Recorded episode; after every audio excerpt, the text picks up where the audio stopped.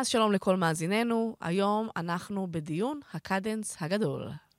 אז uh, השאלה שאנחנו באמת רוצים uh, לפנות אליה, והיא מדוברת הרבה, קודם כל אנחנו מדברים על קדנס ברכיבה, ולא בריצה, זה אנחנו נדבר במועד אחר. האם יש קדנס שהוא יעיל יותר מקדנס אחר? האם זה משתנה מרוכב לרוכב, מקרנק לקרנק, ממרחק למרחק? אמ, ואם אנחנו מוצאים שיש דבר כזה בכלל, האם זה דבר שאפשר לעבוד עליו, אפשר לשנות אותו, נכון לשנות אותו, מתי אנחנו עובדים על זה, וגם מה היעילות שיש לנו באימונים אה, בקדנס קיצוני כזה אל מול אחר, בקדנס מהיר, בקדנס איטי. אז על כל זה אנחנו נדבר בפודקאסט שבו אנחנו מארחים את אלדד יעקבי, שיעזור לנו לצלול לתוך הדיון המעמיק והמעניין הזה, ולתת לנו את כל התשובות. נתחיל.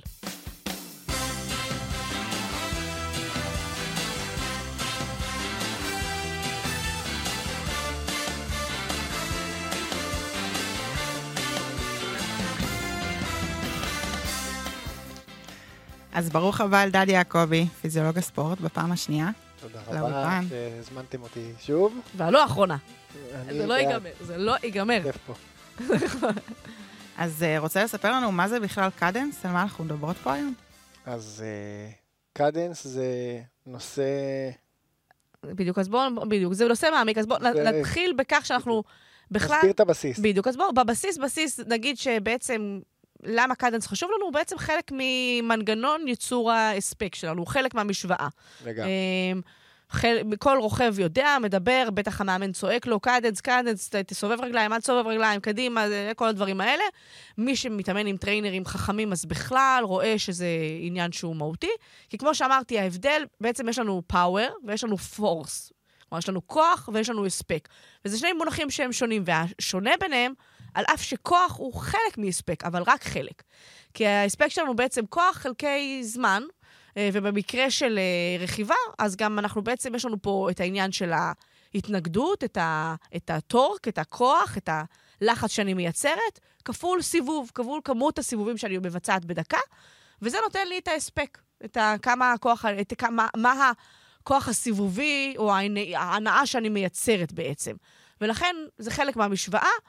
אז בעצם אני יכולה לייצר הספק מסוים, גם בקדנס נמוך וקדנס, וגם בקדנס גבוה, זה פשוט ידרוש ממני יותר או פחות לחץ שרירי בכל תנועה. בדיוק. אבל עדיין אני מגיעה, ואז השאלה אם אני בסוף מגיעה לאותו מספר, למה זה בעצם משנה?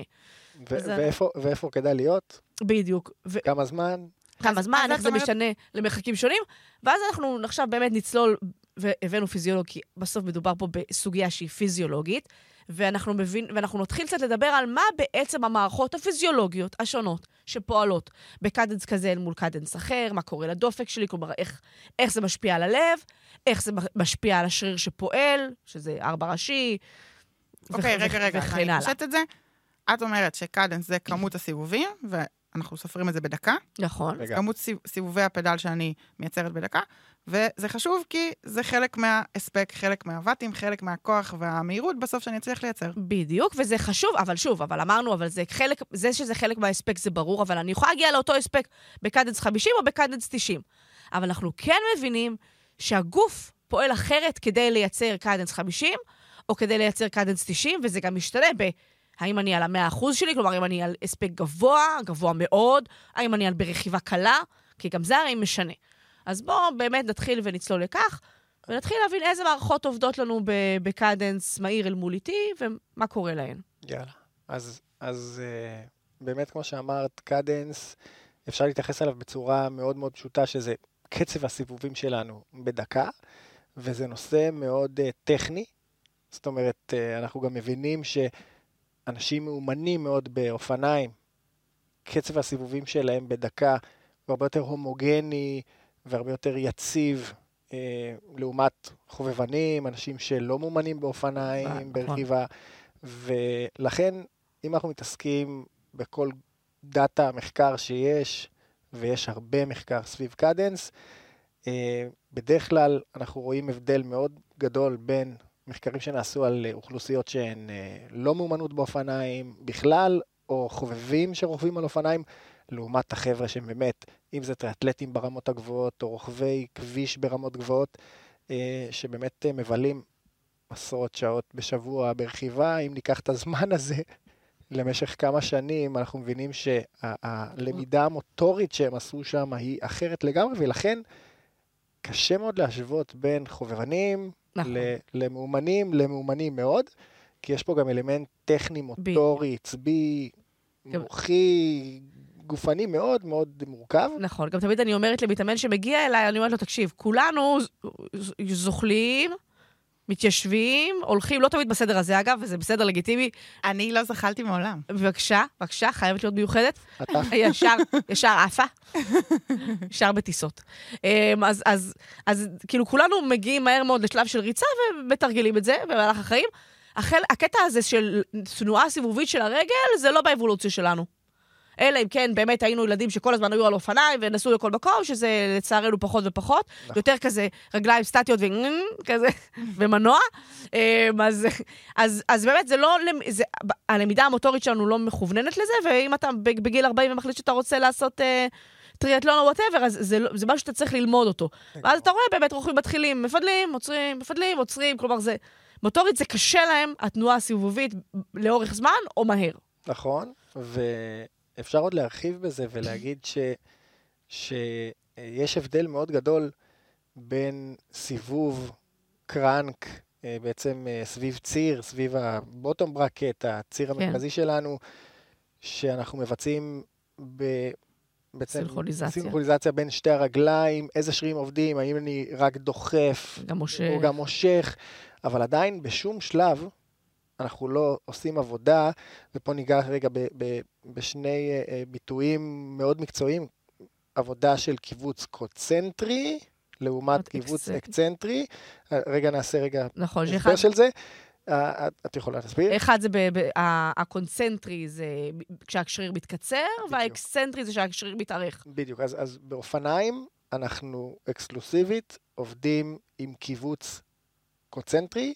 בעצם השרירים שלנו מתקצרים. תוך כדי הפקת הכוח, ו- וככה מניעים אותנו, לעומת למשל הליכה, ריצה אה, ודברים אחרים שבהם יש contact אה, יותר גבוה, שבו אנחנו גם מפיקים אנרגיה תוך כדי התארכות השריר, שבעצם נכון. הכוח, הפורס שה- שהשריר מפיק, הוא קטן יותר ממה שדרוש, ולכן הוא יכול להתארך. נכון. ו- אגב, אגב, אה, תמיד אני אוהבת לה- להדגים את זה, להסביר את זה למתאמנים בעליית מתח מול ירידת מתח. בדיוק, אני עולה את המתח, אז השריר מתקצר ואני מייצרת כוח, אני יורדת, זה עדיין מאמץ שרירי גדול. מאוד. אגב, מאוד גדול, אגב. מאוד. אפילו לפעמים יותר מזיק, יותר כואב. בגלל זה למשל... לא יודע אם מזיק. אה, לא, לא מזיק, אבל יותר כן. כואב, מייצר טיפה יותר אה, אולי קרעים ביסקורסקופי, יותר נזק, ובגלל זה הריצה בירידה. בישראמן. שהיא מאמץ אקסצנטרי, מאוד גדול. היא מאוד כואבת יום אחרי. אליה. נכון, ותמיד אני אומרת שזה לא משנה אם, אם אתה עושה את המלא לבד, או חצי שלשות רק ריצה, עדיין שבור. יום אחרי זה, שניכם נראים אותו דבר כשאתם יורדים במדרגות. מסכים. מסכים. אז, אז באמת באופניים אין לנו קיבוץ אקצנטרי, וזה, וזה באמת מאוד uh, משפיע גם על האם אנחנו רוצים לשלב אימונים, ודיברנו על זה בפעם נכון. הקודמת. מאוד מאוד חשוב, כי באמת המון מיכולת פיתוח הבניית מסת שריר שלנו, וזה תלויה בשלב של הקיבוץ האקצנטרי. זה לא ואין אומר, לנו את זה.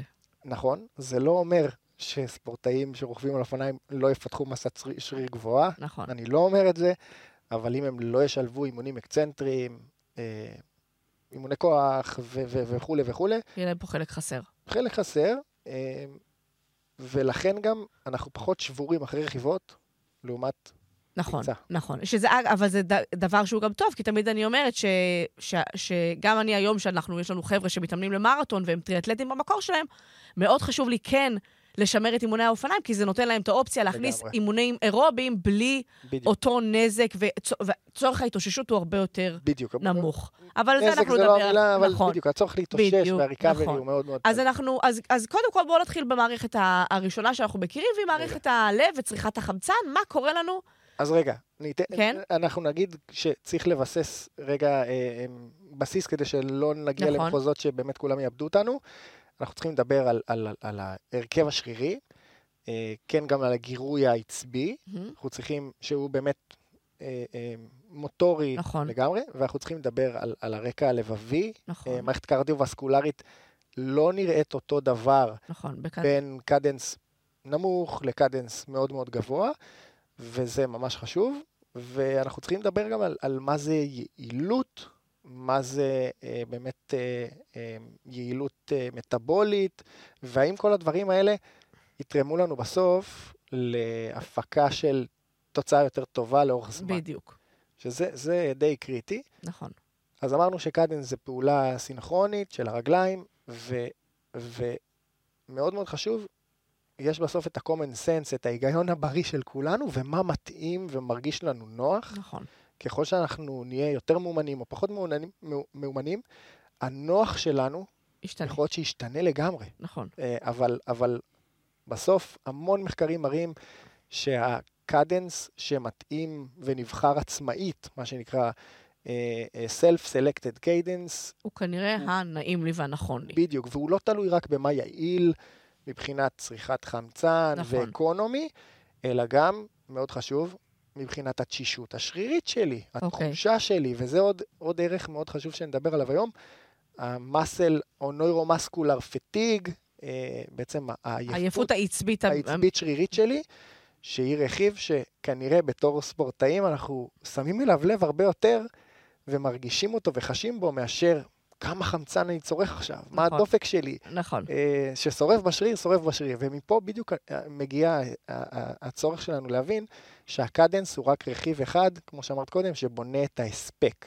נכון. וכוח שרירי בסיבוב אה, סביב ציר הוא, הוא כוח זוויתי, ואנחנו מבינים שאם אני רוצה לעבוד עכשיו על 200 ואט, ואני אעבוד ב-100 סיבובים בדקה, אה, יהיה לי צורך להפיק הרבה פחות כוח בכל סיבוב, עם נכון. כל רגל, מאשר אם אני אעשה את זה בחצי נכון. אה, מה-cadence, 50 בדקה. זאת אומרת, אני אצטרך להפיק כוח זוויתי עם כל אחת מהרגליים של פי שתיים, בגלל שה-cadence נמוך נמוך. יותר. וכאילו, כי לא- בסוף, כי אמרנו, יש לנו הרי משוואה, יש לי torque, כמה אני לחצתי, בדיוק. כמה, המומנט, כמה פעמים פיזי. סובבתי, קיבלתי מספר 200. נכון. ובגלל זה אנחנו גם רואים את זה נגיד ב- בטריינרים החכמים. בסוף יש לי 200 שאני צריכה להגיע אליו.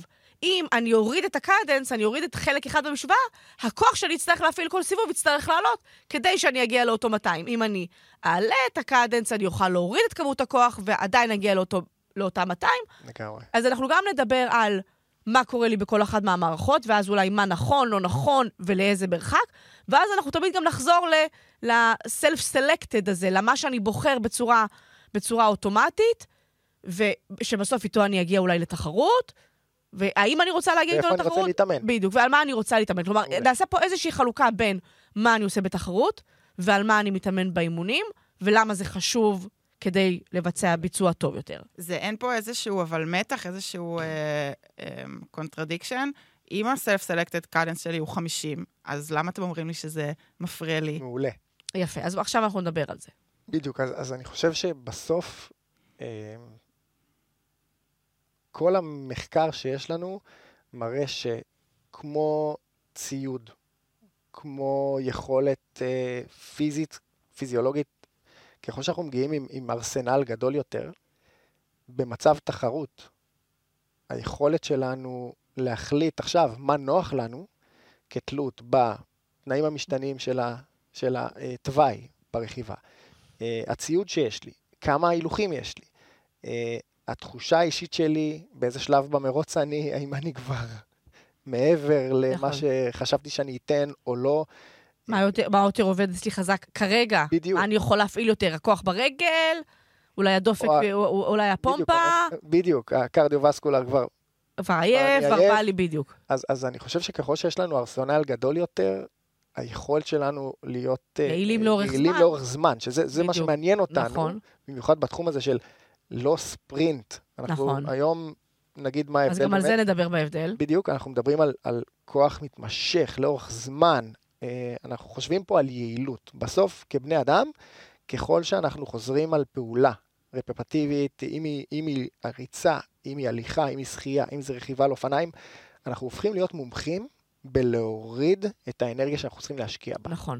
ו, ולכן גם אימון הוא כל כך חשוב, אבל אנחנו צריכים עדיין לשמור על ארסנל גדול של יכולות, כי בתוואי משתנה ותנאים משתנים אנחנו נצטרך לעבוד אחרת. וזה דבר חשוב, ולכן מאמנים שאומרים לכם, חבר'ה שמקשיבים לנו, תשקיעו באימונים האלה, תשקיעו באימונים האלה. אז אז- אז תכף, אז אז בוא- בואו שוב פעם, באמת בואו נדבר על המערכות הפיזיולוגיות ואיך הן מת- מתנהגות שונה. אז יש לנו, יש לנו אה, בשרירים שלנו שעובדים, אה, במערכת שזזה, בעיקר ברגליים, אנחנו מדברים על, על וכמעט בכל שריר אה, אה, שלדי, זאת אומרת, בכל שריר שלדי בגוף, דיברנו על יחידות מוטוריות שונות, צבעי שריר שונים, ש, שבאמת חלקם, אה, ואנחנו רוצים שחלקם הגדול יהיה אה, סיבים שהם נקראים ה-slow twitch, אה, בעצם הסיבים האדומים שלנו, שיודעים לעשות אה, אה, חמצון, ניצולת של חמצן מאוד מאוד גבוהה. הם, הם עמידים לעייפות, לתשישות, בצורה מאוד גבוהה, ויכולת הפקת האנרגיה שלהם לאורך זמן היא מעולה, אבל הם מפיקים יחסית מעט כוח. בדיוק. אז- אז אז- אז אלה גם הסיבים שאנחנו קוראים להם גם הסיבים האירובים. בדיוק, כי כמו שאמרת, הם משתמשים בדיוק. הרבה בחמצן. נכון? הם לא, הם לא עומדים לייצר הרבה מאוד כוח, אבל הם מייצרים את זה לאורך זמן. אגב, כן, אתה- אמרנו שבכל שריר יש לנו גם וגם, גם וגם. אבל יש לנו שירים שהם כמובן יותר, הרבה יותר אירובים, פחות. נגיד הזוקפים של הגב, מן הסתם אני אמורה להיות יכולה לעמוד זקוף אה, יממות. בוודאי. אה, או שריר הלב למשל, הוא לא נכון. שריר שלד, אבל הוא נכון. מאוד מאוד אירובי. והוא כל הזמן צריך לפעול, הוא לא יכול להרשות לעצמו נכון. לחדול. זה קורה לפעמים, אבל זה תקלה. לעומת שריר הלסת, שאם ננס בייגלה, פתאום, וואו, לנו. עייפנו, נכון? זה- נכון. זה לא אותו דבר. בדיוק. אז, אבל נגיד הרגליים שפה אנחנו מדברים עליהם עכשיו, שהם הש, הש, קבוצת השרירים שמניעה אה, ארבע ראשי, גלוטאוס, עניינים, זה השריר שמניע את הפעילות. יש שם גם סיבים שהם אדומים וגם סוג נוסף, שזה השרירים, הסיבים הלבנים. הסיבים הלבנים, האנאירובים, נכון. אה, שבאמת שיכולת הגיוס כוח שלהם היא מאוד גבוהה. הם אה, fast twitch, מה שנקרא, הם, אבל הם הרבה פחות יעילים בהפקת אנרגיה מחמצן. אה, הם עושים פיתוח אנרגיה מסוכרים, לרוב עם מעט מאוד מאוד אה, חמצן, והיכולת שלהם לעמוד בעומס לאורך זמן היא מאוד נמוכה. כן. הם לא עמידים לעייפות, אה, ובאמת בביניים יש לנו את הסיבים האנאירובים ורודים. הוורודים.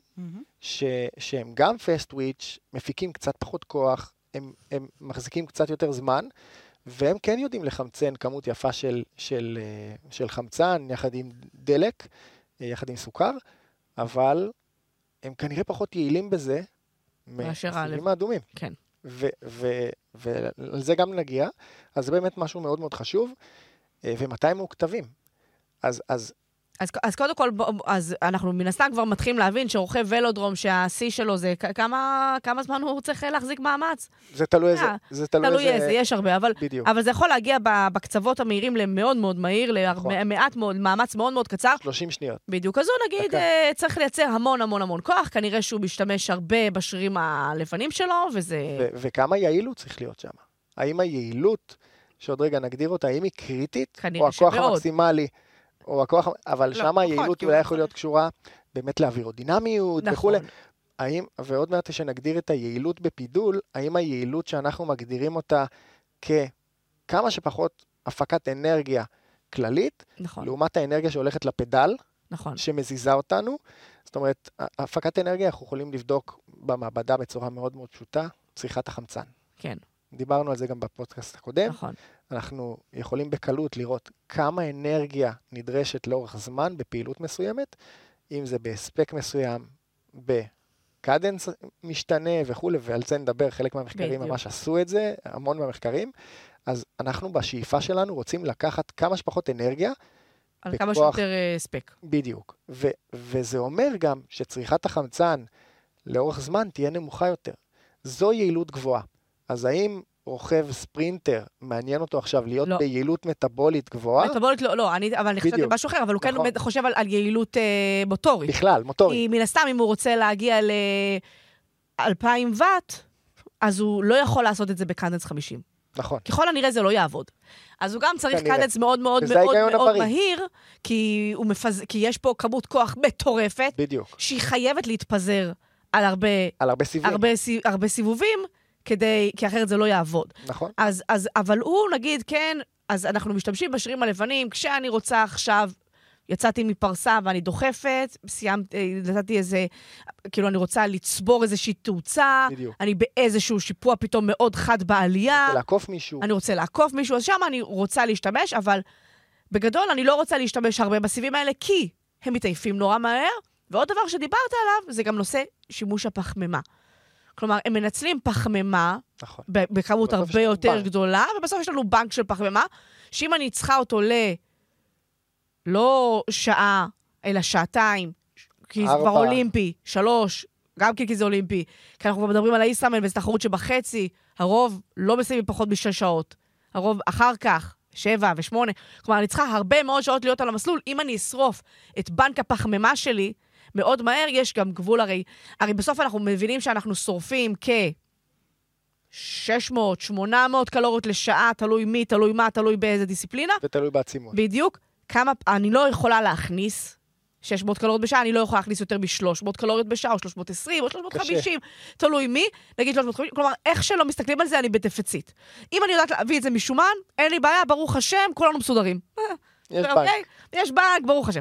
אבל בפחמימה, הבנק הזה ייגמר. ואם אני עושה הרבה מאוד שימוש בסיבים מאוד בז- מבזבזי פחמימה, אגב, עוד דבר שאני אומרת למתאמנים שאומרים אותי, אם לא נורא קר במים, אני יכול להיכנס בלי חליפה, עוד דבר ששורף פחמימה.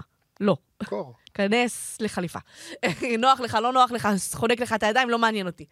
אנחנו שומרים על האנרגיה שלנו. אז, אז אמרנו פה, אם אני ב-cadence נמוך מאוד, אני... עכשיו, אבל גם פה זו שאלה. אז רגע, אז, אז אני חושב שכדאי להגיד, ב-cadence נמוך מאוד, מה זה אומר? שהכוח שאני צריך להפיק, המומנט, יהיה גבוה. נכון. לכן אני אכתב יותר סיבים שהם white, אבל, לבנים. אה, נכון, אבל אז גם אנחנו רואים, הרי יש לנו משוואה, ויש לנו משהו בסוף. נכון. אז אם אני רוצה לייצר 200, וזה הסף שלי, ואני על 50 קדנס, כנראה שאני מייצרת הרבה כוח נכון. בשביל עצמי, וכנראה שאני בסיבים לבנים. אבל אם אני כבר לקראת סוף התח... כאילו, אבל אם אני עייפה עכשיו, ואני, או, או אני ברכיבת שחרור, ואני על אה, 80 קדנס. כאילו, אני על 80 ואט. בדיוק. אז, אז, פה, אז שמה שאני על 50 קדנס, כמה זה משפיע עליי? זה לא על, זה לא על הלבנים. יפה. אז, אז פה נכנס באמת הנושא ש, שדיברנו רגע על, על הפקת הכוח בנושא המוטורי. אה, אנחנו מבינים שלרוב, אה, ככל שנעלה בכוח, בהספק, אה, ברור שיש שוני באיזה קדנס, ועכשיו נגיד הוא היעיל ביותר ברמה המטבולית, בצריכת החמצן כמה שיותר נמוכה, ולכן אנחנו אולי נוטים לחשוב שזה משהו שיעולה לנו לאורך זמן, אבל לא בטוח שזה המצב, כי מה נוח לי וכמה עייפות שרירית תתפתח, עייפות אה, עצב שריר תתפתח, זה משהו שמאוד מאוד חשוב לי. אה, וככל שהכוח הזה יעלה, אנחנו רואים מחקרית אה, ש, שה cadence עולה למעלה, כן. בסדר?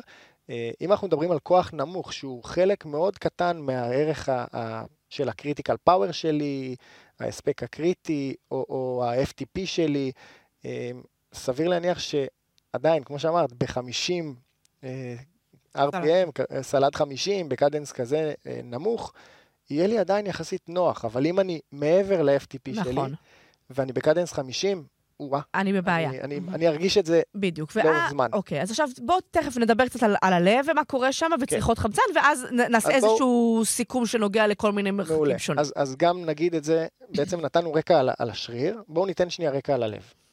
לב הוא, הוא משאבה אה, שיודעת לשאוב ולדחוף דם, אה, ובאמת יש שיתוף פעולה מאוד גדול עם הריאה. יש לנו מחזור לב קטן לריאה בשביל לחמצ... להעיף החוצה פחמן דו-חמצני ולהחזיר חמצן ללב, ואת המחזור דם הגדול שבאמת שולח את כל הדם המחומצן הזה לרקמות שלנו, עם חמצן, ואז הם חמצן יכולים, זה ו- השתת הדלק שלהם. בדיוק, וחזרה. אמ, ואנחנו מבינים שיש קשר מאוד הדוק, והכמות מחקר שיש לנו גם אומרת שבאמת קדנס נמוך, מכביד, פחות, פחות, על המערכת הקרדיו-וסקולרית, הלב-ריאתית שלנו. היית צריך מחקר בשביל זה? נכון, אנחנו רואים את זה היית בשטח, כולנו. יודעים, נכון. נכון? ובאמת קדנס מאוד מאוד גבוה, מכביד יותר, ומעלה לנו את הדופק ואת ה, את ה, מה שנקרא קרדיאק אאוטפוט, את ההספק ה- הלבבי שלנו. אמ, ובאמת, את אומרת, זה היגיון בריא, כאילו, נכון. אנחנו רואים את זה. עכשיו, איפה גם אנחנו רואים את זה, תמיד אני אומרת לאנשים, זה כמו שאתה הולך לחדר כושר, ואתה דוחף משקל, ויכול להיות שהמשקל הוא מאוד כבד, אה, אבל אתה מסתכל על הדופק והוא לא לא רץ למעלה. הוא לא רץ למעלה, וגם, ובגלל זה גם אחר כך הקלוריות שמחשבות רק את הדופק שלך, כי, אתה, כי זה מה שהן יודעות לעשות, לא מראות איזה מספר, כאילו תפוח. נכון. שרפת שניים. נכון. אז אה, ואז אתה גם מאוכזב, אומר, בשביל מה עשיתי את זה?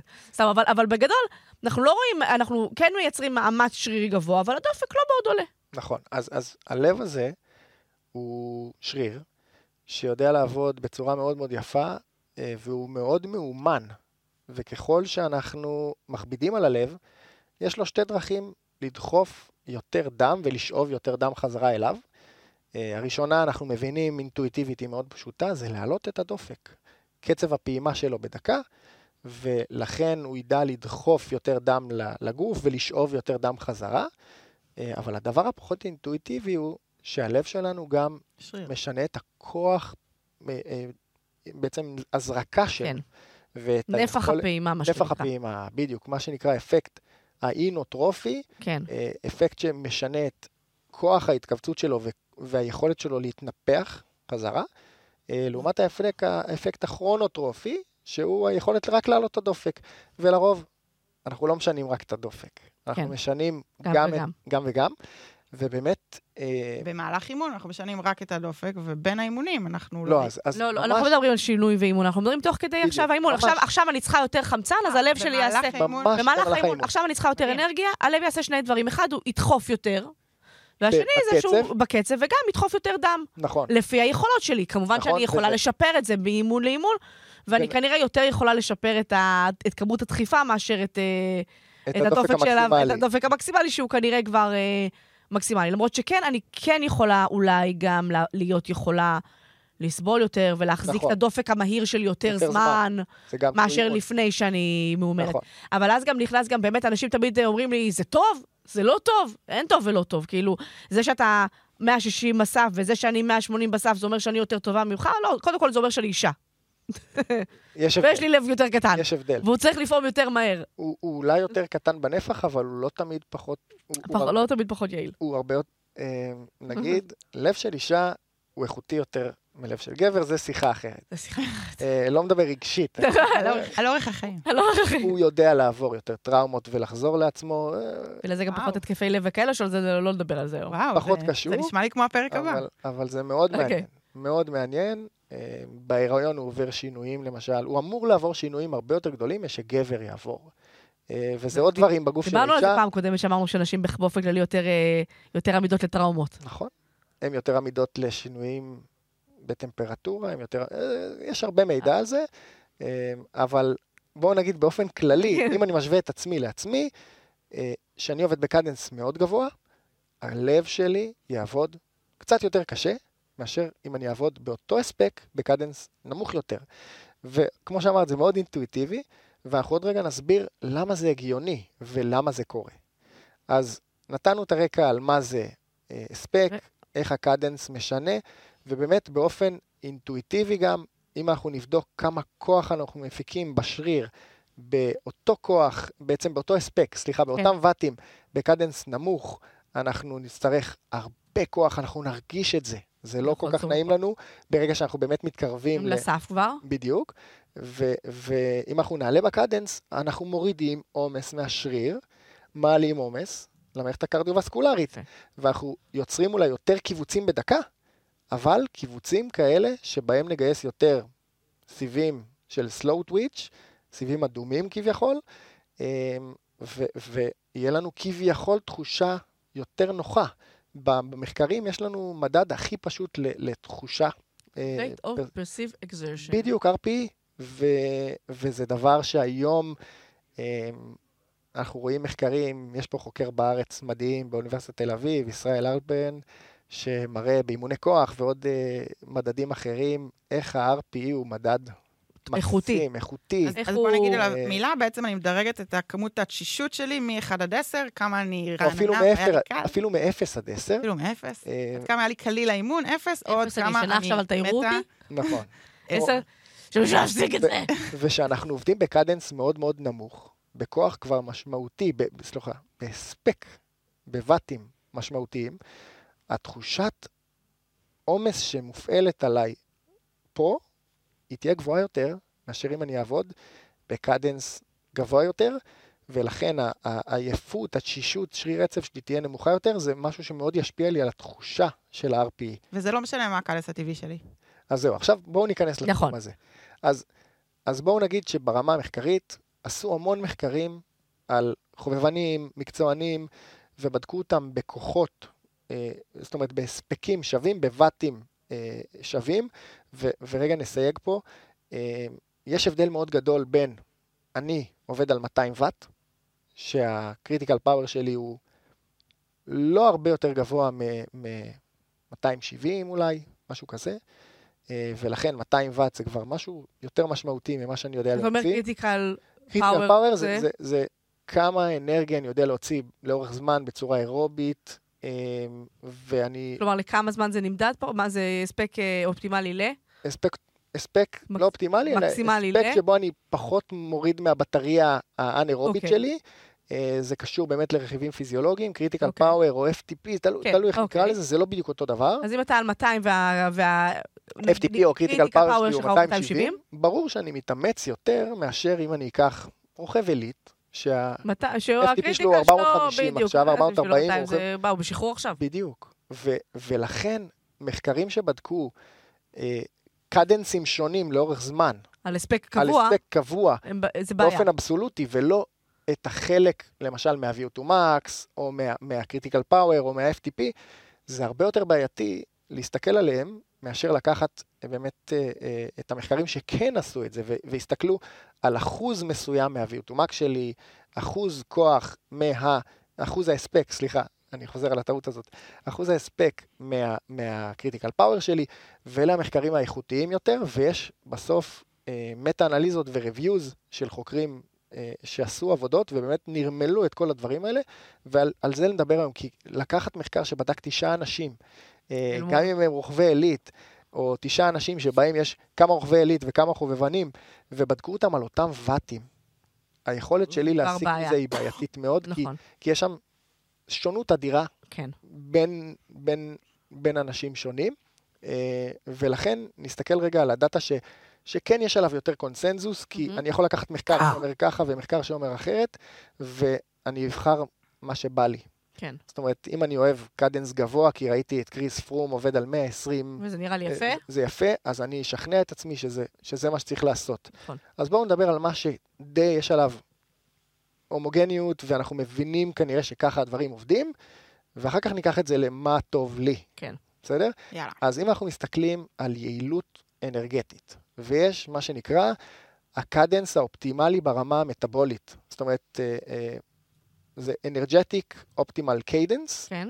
אה, כשאנחנו בודקים אותו, אז אנחנו כן רואים ששם צריכת החמצן היא הערך המשמעותי, שאני בודק כוח, הספק, אה, אה, עבור מישהו שהוא חלק יחסי מה, מה-FTP שלו, critical power שלו, כוח מקסימלי שלו, ואני אה, עובד באחוזים הנמוכים יותר, מהמם.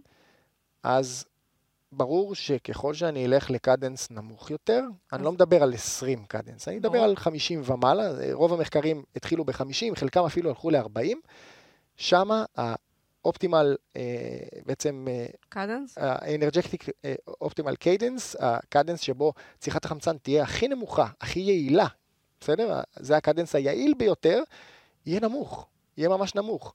אז זאת אומרת, אם אני ב-270 FTP ואני בודק את עצמי על 100 ואט, בסדר? אה, סביר להניח שאני אצרוך הכי פחות חמצן ב-50 סיבובים בדקה. יפה. עכשיו, זה מגיע לאיזה נקודה שתמיד אני אומרת, ת, תמיד הייתי אומרת, לא הכרתי את המטה-אנליזות, אבל אמרתי מתאמנים שלי, כל הדיבור הזה על... אה, אני, כשנכנסתי בעצם לענף, התחלתי לאמן, הרבה היום מדברים על מאמנים שאמרו להם 90, 90, 90, 90. ותמיד אני אמרתי שצריך להבין שבאמת יש פה איזשהו משחק בין שריר הרגליים לשריר הלב, והמשחק הזה משתנה לפי כמות העצימות. אז עכשיו ברור שכשאתה על time trial 40 קילומטר או 20 קילומטר, ואתה עכשיו הולך לעבוד שעה, אז, אז האופטימל שלך הוא, ואתה רוצה להיות על המאה אחוז שלך, אז יכול להיות שבאמת 90 זה, זה נכון, כי אתה על הספק גבוה בשביל עצמך. וגם אני, שעשיתי מבדק מעבדה אצלך, אז כן, הייתי על 90 קדנס, נכון. והייתי ממש ממש עד הסוף, שכבר נכשלתי ואמרתי, די, חלאס, אה, נשב- נשברו הכלים. החזקתי את זה כל הזמן, אבל זה כי הייתי ומה. קרה, קרה שמתחילים להיכשל? אוטומטית אנחנו מורידים קדנס. נכון, כי אנחנו קודם כל, השריר של הלב רוצה שנייה מנוחה מהאירוע נכון. הזה. ואז, אבל זה היה ממש עניין של דקה, וכשלתי. אבל באמת, כי הגעתי ל... הרי זה היה ראמפ טסט, אז כאילו גם עברתי את הסף מעל, בהרבה, והגעתי ל- בהרבה. אז ברור ששם היה לי יעיל ונכון להיות 90. האם זה אומר שבהוואי הייתי על קדנס 90? כלום בפיתה, לא, הייתי על 75. יפה. עכשיו, למה? עכשיו, ואני עוד מילא, ואז אני אומרת, אבל אתה עכשיו, הספורטאי היקר שמדבר אליי ואומר לי שהדהדו באוזניו 90 קדנס, אתה לא הולך להיות על המאה אחוז שלך במשך 6-7 שעות, אתה הולך להיות ביום טוב על, 70, על 75 אחוז, הרמות הגבוהות שלנו יעשו 80 אחוז, הרוב של הספורטאי קבוצות גיל, 65, שמסייעים, 70. כן, יהיו על 65-70, נכון. זה, זה נכון. האזור שלהם. אולי אפילו 60. כלומר, אתה על... ביכולת שלך אתה על האחוז, עכשיו, אם אתה לא מייצר הרבה כוח ביחס לעצמך, עזוב ביחס למישהו אחר, ביחס לעצמך זה לא הרבה כוח, למה לך לפזר את זה על הרבה סיבובים, ולהגביר את צריכת החמצן, יפה. ולהעלות את הדופק, ולהעלות את התחושת המאמץ, ולהעלות את ההוצאה האנרגטית במיוחד שלך? כשאתה מסתכל על פעילות ארוכה. בדיוק, למה זה נכון לך? לא אז, בטוח אז שזה נכון. זה כנראה לא נכון. אז כבר אנחנו מבינים שהקדנס הגבוה הוא לא בהכרח נכון. הוא- הוא ל- תלוי לא למה. בהכרח נכון. לא בהכרח. נכון. בטח לא כשאנחנו מדברים על מרחקים תחרות. ארוכים, על תחרות ארוכה, ואנחנו מבינים גם שהמגוון פה הוא מאוד מאוד גדול, שאם אני הייתי רוצה מאוד להגיד, כזה, זה, להצביע על נקודה והיא להגיד, 90 זה הנכון, אין דבר כזה. כלומר, מסכים. שוב, לא דיברנו היום על קדנס של ריצה, ששם יש יותר תמימות דעים אחר, לגבי אופטימליזציה, בגלל דברים אחרים שנדבר עליהם, כי שם כן, אם אתה על קדנס נמוך, כנראה שאתה הרבה זמן על הרצפה, כנראה שאתה משאיר שם אנרגיה, כנראה. שאנרגטית אתה מאבד אנרגיה וזורק אותה לפח. זה לא מה שקורה בדיון שלנו על הקדנס, ולכן אנחנו כבר מדבר, מבינים שיש פה משהו שהוא בין 70 ל-100. תלוי, עוד פעם, תלוי כן, שוב. בכוח. אז רגע, אז, אז בדיוק, אז פה בדיוק צריך להסתייג כל הזמן, ולהגיד, אוקיי, איפה אנחנו נמצאים. וגם, ויש עוד רכיב, אמרנו, היעילות המטבולית, היעילות החמצנית לאורך זמן, אם אני מסתכל על הכוח שלי כאחוז מהכוח המקסימלי, אה, אה, כשאנחנו מסתכלים על זה, אז ברור שאני עובד ב-90 cadence, או 120 cadence, הצריכת חמצן שלי תעלה, בסדר? זאת אומרת שאני משקיע יותר אנרגיה כן. לאורך זמן, הדופק שלי יעלה. נעשו מחקרים גם ש, שבדקו את הנפח פעימה, stroke volume, בדקו באמת את ה cardiac output, ואנחנו מבינים גם שהלב עובד קצת יותר קשה, אבל האם, האם, זה, רע. האם זה רע? אני, לא יודע. זאת אומרת... אה, ואז זה אנחנו מבינים שיש פה איזושהי תחושה בסוף, שכנראה היא היא הדבר חשובה. הכי נכון, בסייגים מסוימים. ו- ואז נבין, אוקיי, אז רגע, אז יש פה סייגים.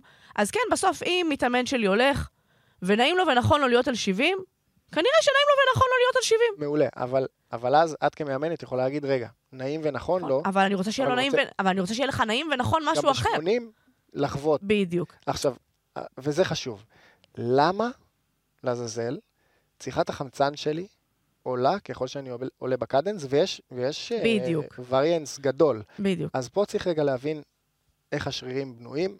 אנחנו מפיקים כוח, מומנט, בגלל אה, גם שימוש בשרירים אחרים בין הרגליים וגם בתוך הרגליים. כלומר אה, שיש פה צורך קואורדינטיבי מאוד גדול, מאוד תיאום מאוד גבוה בין יחידות מוטוריות. נכון, זאת אומרת, יש פה משהו טכני מאוד גדול, ולכן, ככל שאני אעלה את הקצב, סיבוב שלי, כנראה, גם אצל רוכב פחות מוכשר כמוני, או אצל רוכב מאוד מוכשר, מקצוען כמו ונדר פול, כנראה ששנינו מתישהו נגיע לקדנס, לקצב סיבוב, שנתחיל לרקוד על אופניים. נכון. זאת אומרת שהדבר ש, שלא קשור רגע לתוך השריר, אלא בגוף שלי, ה- היעילות התנועתית שלי, זה לא יעילות מטבולית, תרד. אוקיי. זאת אומרת שכמות האנרגיה שאני מפעיל ב, ב, בזמן מסוים, ומביא ומכניס חמצן לגוף כדי להניע את עצמי, להניע גם את האופניים, היא תהיה יותר גבוהה מאשר מה שעובר לפדל בסוף. אוקיי. זה דבר ראשון. דבר שני הרי, שעולה... הרי אחת הסיבות שבעצם ברכיבה אנחנו ב, בוודאות בקצ, בדופק יותר נמוך, בטח בסף או בכלל, מאשר בריצה, אז יש פשוט יותר, פחות אה, יחידות בגוף עובדות ברכיבה. נכון. אז אם אני מתחילה, לה, אם אני עוברת לעמידה ולקפץ וכל מיני. דברים כאלה, אז אני כבר מתחילה. עכשיו, עכשיו בגלל זה אנחנו גם והדבר השני, כן, זה ממש חשוב, יש גם כוח פנימי בשריר שהולך לאיבוד. ו... כאילו, כי הוא קצת מבולבל, הוא לא יודע לאיפה הוא עושה, הוא עובד ולא עובד, הוא לא, עובד לא, ולא לא, צריך. יש רכיבים אלסטיים בשריר. כן, אז הגיד הוא, הוא בין הדברים הכי חשובים בפיתוח כוח. אנחנו רואים את זה בהבדל בין ילדים למבוגרים. למה ילד יכול להפיק כל כך מעט כוח לעומת מבוגר? כי הגידים אצל ילד הם מאוד אלסטיים, אוקיי. ואצל מבוגר הרבה פחות. אפשר להפיק הרבה יותר כוח. נכון. יש עוד רכיבים כאלה בשריר, ובאמת נעשו מחקרים על כמה אנרגיה אנחנו מאבדים בתוך, בתוך הגפה שזזה. אה, בבידול, בידול מאוד איכותי, כן? ואנחנו רואים שלמשל בקדנס של 60 לעומת ש- 90 או 120, כמות האנרגיה יכולה להיות הזויה. זאת אומרת, כן. אם אני, לדוגמה, מאבד 15 ואט בקדנס 60, ו-40 ואט או 40 או 38 ואט בקדנס 88 במחקר אחד בדקו, ונעשו כמה מחקרים כאלה, לעומת אפילו קרוב ל-80 או 90 ואט ב-120 אה, קדנס, שזה אנרגיה שהולכת לאיבוד, היא לא, היא לא, היא לא נכנסת כן. לפדל, בסדר? אה, זה משהו שצריך לחשוב עליו. עכשיו, זה נובע גם בגלל הרכיבים האלסטיים בתוך השריר, לא רק על היכולת שלי שלי ליצור ל- טכניקה הכי כן. טובה, זה לא הכל תלוי בנו, אלא ב- במכונה, במכונה. ובאיכות שלה.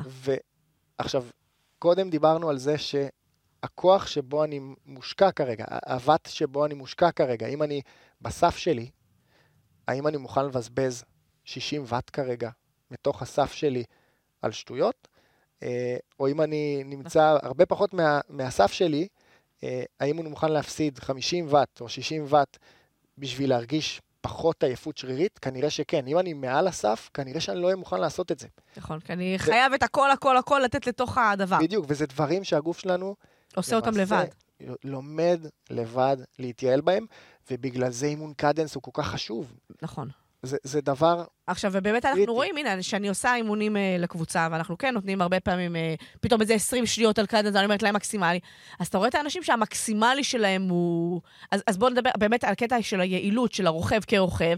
אז אחד המקסימלי שלו יהיה 110, ו- והוא מאוד מאוד סובל שם, והאחד יהיה לו 140, והוא גם סובל שם, אבל, אבל הוא מגיע להרבה יותר. לגמרי, אבל עוד דבר זה שאני אומרת, אחד ב-90 כבר יסבול, והשני ב-90 יהיה לו סבבה. נכון. אז אני אומרת שאם דיברנו על ארגז הכלים, אז רוכב שלא יודע לרכוב בקדנס מהיר, הוא בבעיה, כי אין לו ארגז... מסכים. עכשיו, ואז עכשיו בואו נדבר באמת על ארגז פרקטי? הכלים הזה, ולמתי זה זה פרקטי? פרקטי. אז באמת, שאנחנו... אז קודם כל, בתחרות עצמה, ככל שאני מגיעה עם יותר יכולות, אני יכולה לנצל יותר, לעשות איזשהו... שיש לנו דוגמה טובה, שבוע הבא, יש לנו את. הישראמן. אז יש לי. בדיוק, ושם, וזה מסלול מאוד מאוד משתנה. אז עכשיו, פתאום אני בעלייה, עכשיו אני פתאום באמת קצת עייפה, אני רוצה עדיין להמשיך לייצר את אותו הספק, אבל אני רוצה שנייה לתת ללב שלי להירגע. אם יש לי את היכולת לדחוף כוח, אז אני יכולה שנייה לעבור ל-60 cadence, ואני בסדר. אם אני לא יודעת לייצר כוח, ויש לי גם רוכבים כאלה, יש לי רוכבים שאתה אומר להם, תמהר, תגיע לפלטון, הדבר היחיד שהם יודעים לעשות זה למהר את ה cadence. הם לא יודעים לדחוף יותר חזק. אז אני אומרת, אז הם בבעיה, כי הם לא יצליחו להקל על שריר הלב, כי ישר ישרפו להם הרגליים. מעולה. רוכב אחר, עכשיו הוא רוצה לשחרר טיפה את הרגליים כי הוא סיים עלייה או משהו כזה, או דיברנו על, על אה, לייצר מהירות בירידה, וואו. שהרבה לא יודעים לעשות את זה בגלל שאין להם מהירות סיבוב, הם רק יודעים לעבוד נגד התנגדות. עכשיו, אה, מוגבלים ב- ב- בדיוק, עכשיו אין, בגיר, התנגדות. הם אין להם הילוכים של רוכב ולודרום אה, כזאת אה, נכון. קסטה מקדימה, עכשיו נכון. פתאום קפצה להם. חייבים קדנס גבוה. הם כרגע, אין להם. ומה קורה? דופק עף למעלה, כי עוד פעם, צריכת החמצן שלי תעלה באותו רגע, העומס הלבבי בדיוק, יעלה באותו רגע, אני גם נושם יותר, בדיוק. והתחושת סבל שלי היא מאוד, נכון, מאוד תגבר, וזה נכון, אבל אם אני לא מאומן בזה, זה בדיוק. יגבר הרבה יותר ממה. שהייתי רוצה, ולכן אני מאבד יכולת לשמר אנרגיה, לשמר מהירות, סליחה, נכון. לאורך המסלול. בדיוק. מסלול הישראמן כולל עלייה בהתחלה, מאוד, מאוד ארוכה, מאוד עצימה, שבה אני צריך כמובן לבוא גם עם הילוכים מתאימים, אבל אני גם צריך לבוא מאומן לעבוד בקדנס. בדיוק. מהיר, נכון, ועוד דבר, ואז, ואז אני מאבדת, מ... ואז מה קורה? אז כנראה שאני אתעצבן, ואני אגיד, טוב, עכשיו אני נחה, ואני לא אייצר מספיק מהירות. אנשים יעברו אותי ואני אגיד, אה, זה כי הם שמנים, זה כי הם אווירודינמיים, אני אספר לעצמי סיפורים מעניינים כאלה, ויעקפו אותי, ואז גם אני אגיע לעלייה הבאה. אני לא מגיעה באותה מהירות שהם מגיעים, עד שאני אעקוף אותם בכוחות היפים שלי, ייקח זמן. ואני גובה אז זה מעצמי מתסכל. מחיר. או, או אם אני פתאום ברוח פנים, ואני רוצה לעבוד יותר נכון, יותר חזק, אז גם כן יש לי בעיה כי אני מוגבלת. לגמרי. אז, אה, אז כל התוואי הזה שלא תלוי בי, הוא משהו שאני יכול להתאמן אליו. נכון. גם מבחינת הציוד, נכון, אבל גם מבחינת ארסנל הקדנס שיש לי, אמ, שזה דבר קריטי. בדיוק. איך על- מערכת הלב ריא- ריאתית שלי, איך העצבים והשריר שלי יודעים להתמודד עם, עם, עם קושי, אה, כוח משתנה ועייפות, ו- וגם מה היכולת שלי ברמה הקורדינטיבית אה, לייצר קדנס נמוך, גבוה, כתלות בתוואי, ובאמת, פה יש אומנות. נכון. ואת רואה שהחבר'ה המוכשרים מאוד שעפים במסלול הזה, זה גם, זה, זה, הקדנס שלהם מאוד משתנה, נכון. כתלות. בדיוק. ואז, אתה רואה, ובתוואי. נגיד, זה, וזה מסלול קלאסי, קלאסי, שבו אתה רואה שמי שמגיע ראשון הוא לא בהכרח זה שהשקיע הכי הרבה... ואטים. ואט לקילו אפילו. ואט לקילו. אפילו ואט לקילו נגיד, נכון. לא נגיד רק ואטים, כי ברור שוואט לקילו זה משמעותי כשיש הרבה עליות, ו, וספורטאים יותר קלי משקל יהיה להם יותר קל, אבל כאילו, בהספק הזה. אבל זה ממש מסלול שבו, אם אתה יודע... איפה לשים את הז'יטונים שלך, כמו בדיוק. שנאמר, אתה. יודע לייצר אה, רכיבה הרבה יותר מהירה, וזה מאוד מאוד קריטי. ולא דיברנו מילה על רוח. נכון. לגמרי. הרוח היא פקטור כל כך משמעותי. אני, אני רגע ב- ב- ב- נסייג, אנחנו לא נכנסים כרגע לאווירודינמיות, נכון. ל, ל, האם קדנס גבוה, יותר אווירודינמי, פחות, אני לא נכנס לזה, אנחנו כרגע מסתכלים רק על המכונה שלנו, עצמנו.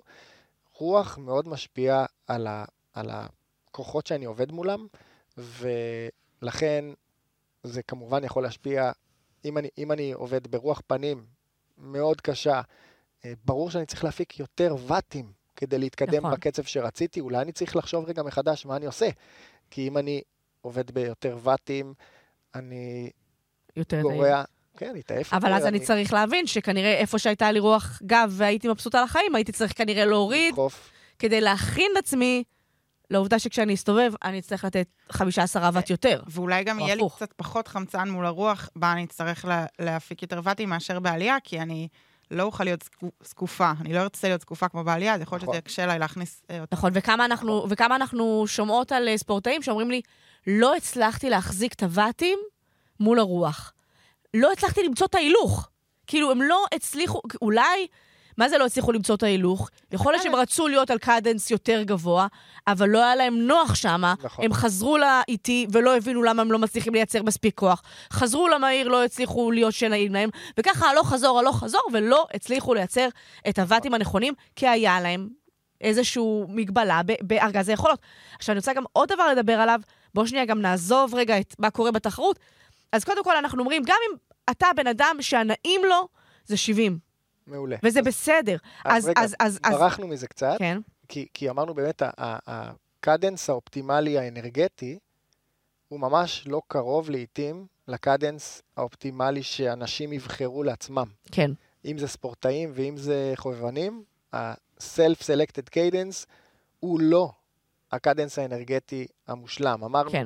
ככל שהכוח יעלה, הקדנס האנרגטי המושלם, צריכת החמצן הנמוכה יותר, יעלה. תהיה, תהיה בקצב סלד עולה יותר, נכון? עד גבול מסוים, זה עדיין לא 100, נכון. בסדר?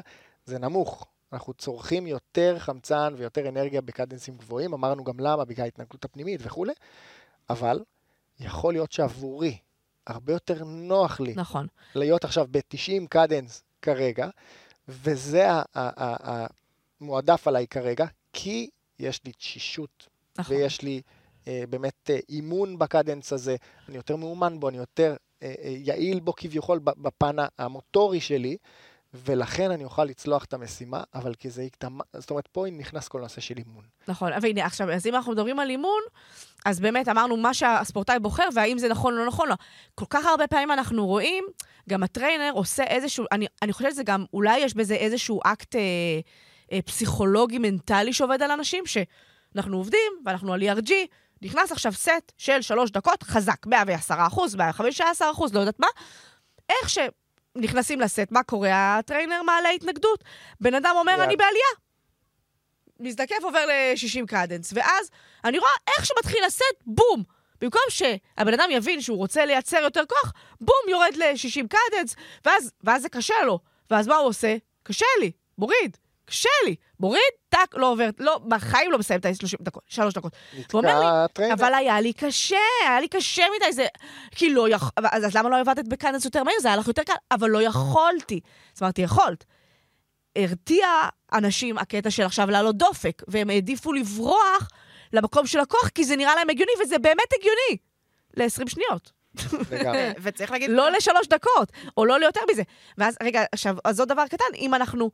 חשוב לי היכולת להחזיק קדנס גם לתחרות, אבל גם אם אני רוצה להשתפר כספורטאית.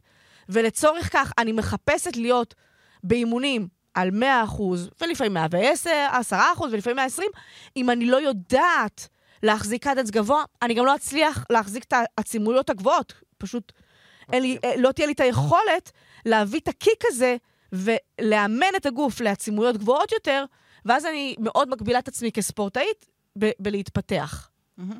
גם הטריינר נותן לנו בבת אחת עוד אה, נכון, 50 לגמרי. אחוז, שקצת אה, קשה ל- למצוא במציאות, כזה קיר שפתאום נהיה פתאום בום. אה, צוק.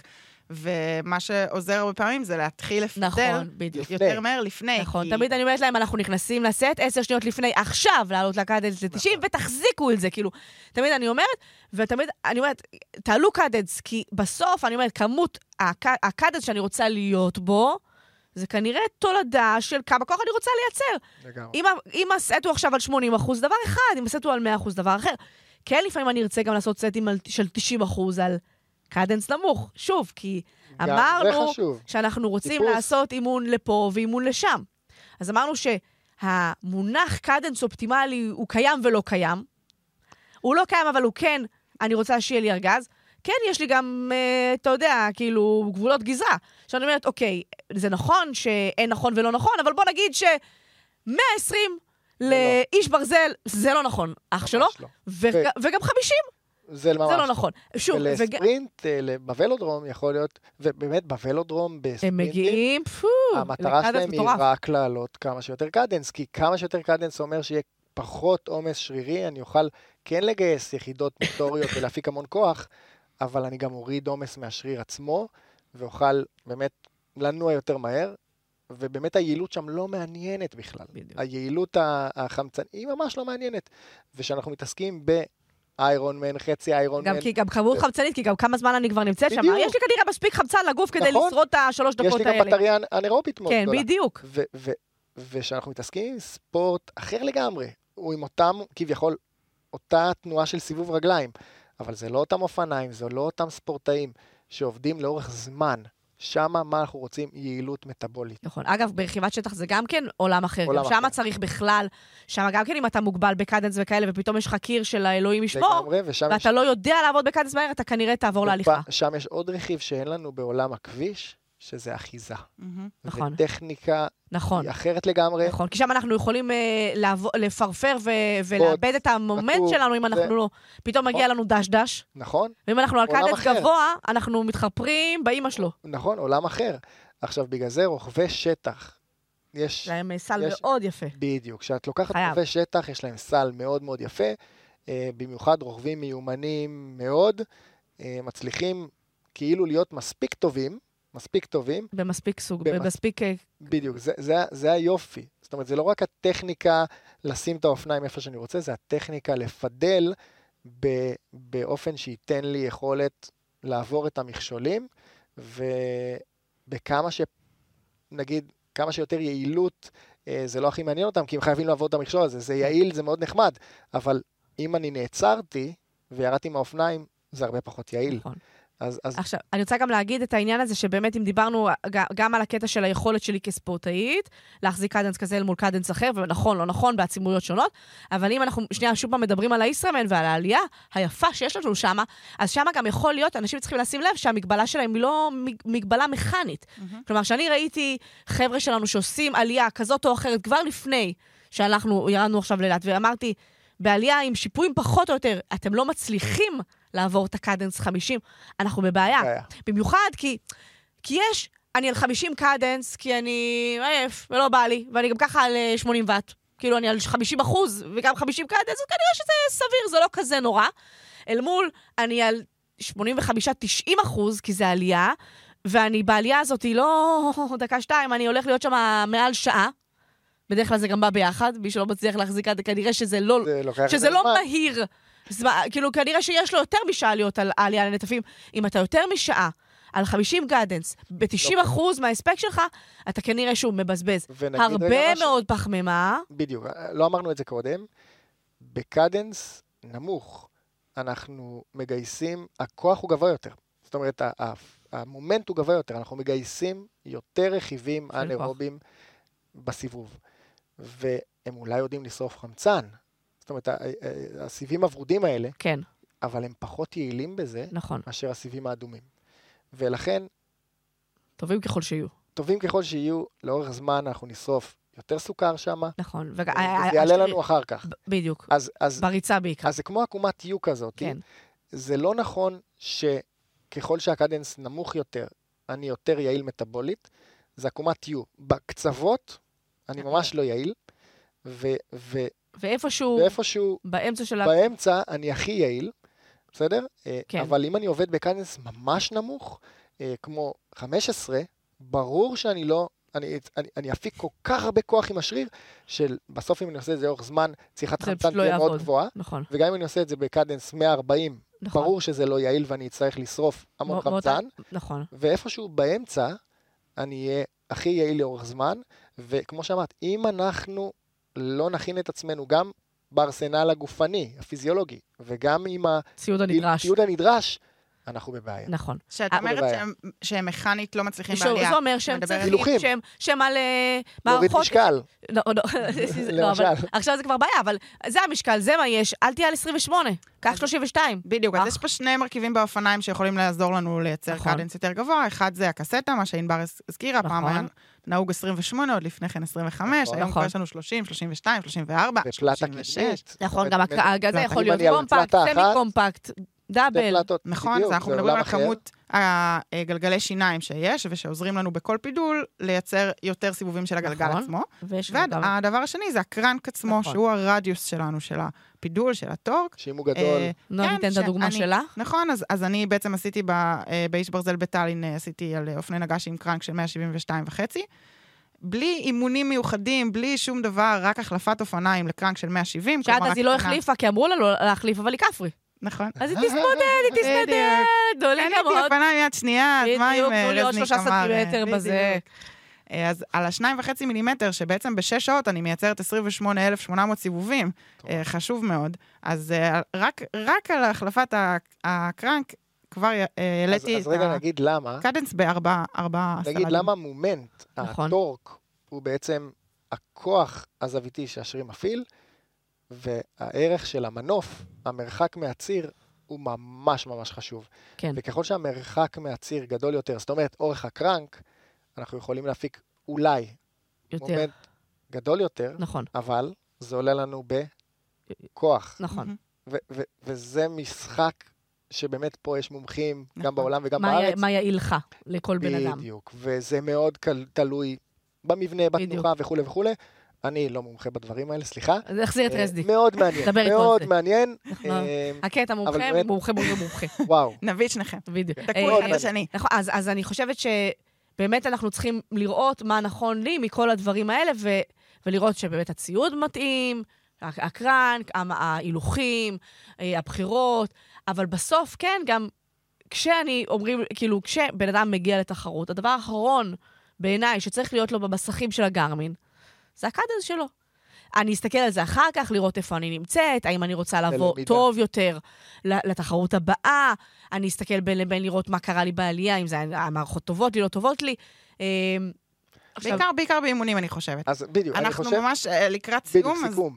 אז, אה, אז כן. אני חושב באמת שאם אם נכנסנו לדיון הזה על קדנס, שהוא מאוד שנוי במחלוקת, ויש אנשים שחושבים ככה, ויש אנשים שחושבים ככה, אז באמת ה- ה- ה- ה- ה- ההסכמה הרחבה בעולם של פיזיולוגים ומאמני אה, ספורטאים, זה באמת שאנחנו צריכים להתאמן על הכל. על הכל. ובקצוות. עם- בקצוות גם, ולוודא שאין לנו מגבלה באחד מהם. בדיוק. אנחנו צריכים ציוד מתאים, אבל בסוף, למעשה, ככל שאנחנו נלך לדיסציפלינות שונות, הקדנס לאורך זמן ירד, כן. אה, זאת אומרת, לדיסציפלינות ארוכות, רכיבה באיירון מן, חצי איירון מן וכולי, אנחנו תמיד נראה קדנסים נמוכים יותר. יחסית. לא נראה את ה-90 ומשהו, אפילו אצל המקצוענים. נכון. וככל שנלך לדיסציפלינות הקצרות יותר, הקדנסים יעלו, וזה בדיוק נכנס עוד פעם לנושא של אנחנו מנסים להתייעל, אפילו בלי להבין, אה, בצורה עצמאית, הגוף שלנו, המוח שלנו והגוף מביא עובדים אותנו לנכון, ביחד. למקום שנכון לו. בדיוק, והולכים למקום שנכון. התפקיד שלנו כ- כפיזיולוגים, מאמנים וכולי, זה לראות מתי זה פחות קורה. נכון. אני חשבתי תמיד ש cadence אה, נמוך זה בגלל שזה הורס לי את הריצה בטריאטלון. אתם אז- הורסים לי פה את כל וואו. אה, וגם על זה, רגע, נכון, רגע, גם על רגע. זה יש לנו נגיעה. נגיעה לפני שנסיים. יש כמה מחקרים יפים שבדקו חבר'ה טריאטלטים שעשו time trials, זאת אומרת אה, מבחנים על ואטים משמעותיים אה, לאורך זמן לפני המעבר לריצה, ו, ובעצם מה שרואים זה שאנחנו יכולים לשנות את המאות מטרים הראשונים, את המהירות שבה נוכל לרוץ במעבר. אם אנחנו מיד עוברים מהאופניים לריצה, על פי הסלד ש, שנחיה בו, אבל רוב ההסכמה היא היום גם שאנחנו מסתכלים על כל המרחק, שזה פחות משנה. נכון. בסדר? זה פחות משנה. אבל כן, חמש דקות לפני הירידה לאופניים, אני יכולה טיפה להוריד. הילוך ולשנות טיפה קדנס, יהיה לי יותר קל. אז, לעבור אז רגע, לריצה? אגיד, אני אגיד לגבי זה משהו. מה שראו זה שיש קשר בין איזה סלד אני באמת מבלה איתו כמה דקות לפני הירידה לריצה, אה, וזה נכנס בשני אופנים. אם אני אוריד קדנס, המערכת הקרדיו-וסקולרית שלי תעבוד אולי קצת פחות, אני צורך פחות חמצן, וכביכול אני שומר אנרגיה למעבר לריצה, אבל אני חווה עייפות שריר עצב קצת יותר גבוהה, ואם אני מעלה קדנס, העומס החמצני שאני חי איתו והעומס הקרדיו-וסקולרי שלי קצת עולה, אבל יכול להיות שהתחושה שלי בשריר היא יותר טובה. נכון. אבל, וזה מאוד משתנה כן. בין אנשים שונים, אה, וזה משהו שאפשר לבדוק, ויש שונות ב-500 מטר הראשונים אצל מקצוענים. כן. זה לא משהו ש... זה לא שבאמת עכשיו זהו. ל-21 נכון. ו-22. כמה זה מתאפס. נכון, זה, זה אחר כך משתווה, כי מהמם. בסוף מה שמשנה זה... איך התאמנת ועם מה אתה יכול לרוץ, בדיוק. ולא... אבל מה- לפעמים אתה. צריך לעקוף מישהו. כן. לעקוף מישהו אחד ולנצח אותו מנטלית, גמרת אותו. כן, לפעמים זה שווה לשנות את הקדנס. אה, מה פה זה תלוי. סיכוי, כן, סיכוי שזה גם יעלה לך נכון. אחר כך. אבל אה, אם, אם אנחנו מסתכלים לאורך זמן, פחות משמעותי, אה, ובאמת אה, נושא מאוד מאוד מעניין, אה, בצורה מטורפת. מעולה. נכנסנו נראה לי חזק היום. נכון. כן, יאללה, ננסה לסכם את הדבר הזה. אמ, אז בעצם התחלנו בלספר מה זה קדנס, אמרנו שזה חלק ממשוואת ההספק, ושאנחנו מודדים את זה בסיבובים לדקה, בסלד, אה, ושאלנו איזה קדנס יעיל יותר. אלדד אמר, 88, וזהו. סיימנו את והלכנו. הפרק. לא, לא. זה לא. לא. אה, אמרנו, אז דיברנו שיש את המונח של Self-Selected Cadence, מה הקדנס הטבעי, שנוח לי ונעים לי בו, אבל לאו דווקא זה הקדנס שהכי נכון לי לעבוד בו. למה? כי יש שני סוגים של יעילויות. לפני כן דיברנו על כך שאנחנו מביאים את הכוח מהשריר, שם יש לנו קדנס נמוך שעובד על סיבים לבנים, אני מייצרת הרבה כוח, אני שורפת הרבה פחמימה, ולהפך. אה, ודיברנו על שריר הלב, שגם בו יש אה, שני אופנים של יעילות, של הזרמת הדם. אה, ולסיום דיברנו על אה, יעילות אנרגטית, שם הקדנס אופטימלי ברמה המטבולית, מה שרלוונטי לנו כאנשי ברזל, פחות למי שבמרחקים הקצרים ולא כל כך אכפת לו אה, להשאיר לעצמו רזרבות. אנחנו עובדים שם באחוזים נמוכים, עם צריכת חמצן גבוהה, אה, וגם זה לא, לא משהו שנרצה לעבוד בו באיש ברזל, זה יכול להיות מאוד מאוד נמוך. ועל היעילות התנועתית, שיש לה רף מקסימלי, שם באיזשהו שלב אני אתחיל לרקוד על האופניים, אני אבזבז אנרגיה, לאו דווקא בגלל האופניים, אלא בגלל ההרכב של הגידים שלי והשרירים שלי, שהוא לא אה, מתאים, ולא מאפשר לי לנצל את כל הוואטים, ובעצם, מה יעזור לי פה? אימון על קדנס. בדיוק. אני אימון, אימון, אימון, ולא לעשות ניסיונות בתחרות. נכון. תתאמנו, להגיע, הרבה לפני התחרות. להגיע עם סל כלים מספק, בדיוק. שאני אוכל להשתמש בכלי שאני צריכה בתחרות. נכון. תודה רבה לך, אלדד. יעקבי, תמיד. פיזיולוג ספורט. פלז'ר. נהנינו מאוד, תודה. תודה רבה.